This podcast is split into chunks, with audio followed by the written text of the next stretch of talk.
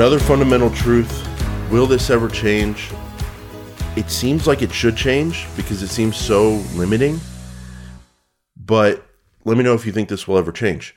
The only chance you have to communicate with the search user is your ad copy. Absolutely. You can do stuff once they're on your site and give them different messages and show them why they should convert and fill out a form or call.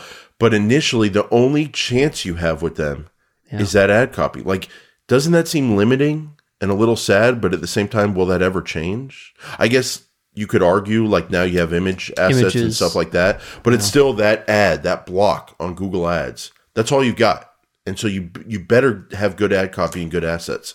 You could make the argument that call ads effectively have no ad copy.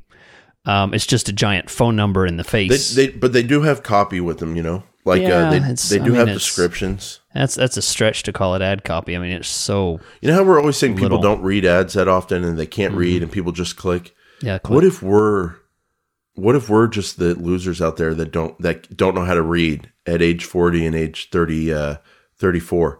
What if we don't know how to read and everyone else does? And people just picture us on our phones going, click, click. They read a little bit of the call only. But even that's all you have. I mean, that's all you have. Yeah. Will that ever change?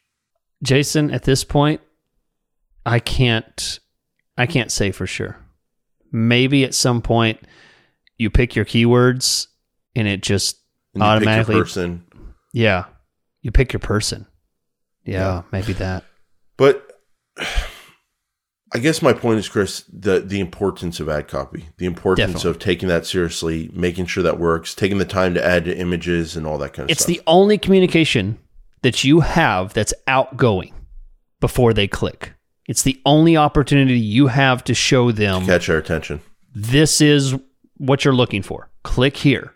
Or on the opposite side, click here if you're interested in a product that starts at $300. You know, oh, you're looking for shoes?